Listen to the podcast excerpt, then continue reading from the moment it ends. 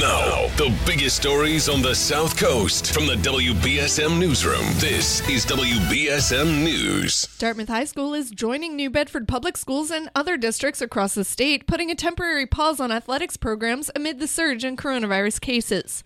Dartmouth Athletic Director Andrew Crisafulli announced the pause in a letter to students and families on Tuesday. In the letter, Crisafulli noted that the situation will be reassessed on Monday to implement a safe return to practices and games. He said officials will make every effort to ensure that postponed competitions will be rescheduled. The day former Fall River Mayor Jasiel Correia has to report to prison has been pushed back yet again after a judge made the decision yesterday. Correia was sentenced to six years in prison on 11 fraud and corruption charges last year, but he'd asked for his prison date to be delayed to January so he could help his family's restaurant business over the holidays. Now, Judge Douglas Woodlock, citing strain on the prison system from the recent COVID surge and Correia's pending appeal, has set a new date of January 28th. A man who was hit by a car while walking in New Bedford's North End on Tuesday night is in the hospital in critical condition. Police said the man was apparently crossing the street near Belleville Avenue and Nash Road at around 6 p.m. when he was struck by a car. The victim is not being identified. According to scanner chatter, he suffered a serious head injury in the crash. Police closed the area to traffic for several hours while investigating the scene. They said no charges or arrests have been made in the incident. Maintenance and repair work will reduce traffic on the Bourne Bridge down to just one lane in each direction today. The U.S. Army Corps of Engineers work is taking place from 9 a.m. to 4 p.m. No wide loads will be allowed.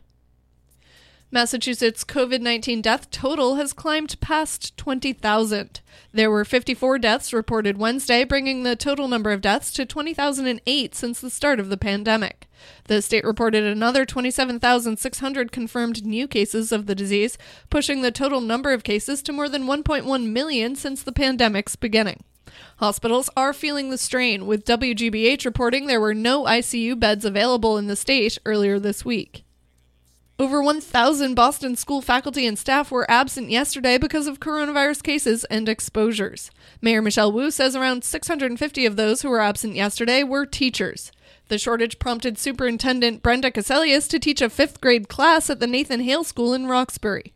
Other senior administrators also took on teaching roles yesterday to help with the staffing shortage. The Boston Marathon bomber apparently received a COVID relief check in prison. Prosecutors filed a motion yesterday to recoup the $1,400, and a judge agreed.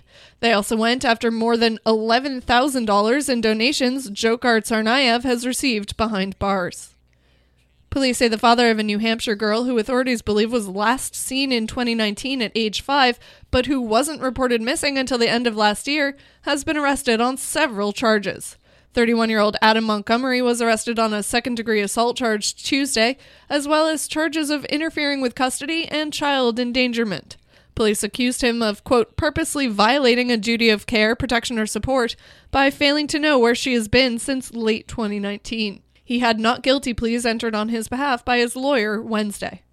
In sports, the Celtics came up short against the Spurs 99 97 in Boston. They visit the New York Knicks tonight. And Bruins goalie Tuukka Rask is getting closer to signing a professional tryout with the Providence Bruins as he comes back from hip surgery. The Bees take on the Minnesota Wild in Boston tonight. Now let's take a look at your local forecast from ABC6.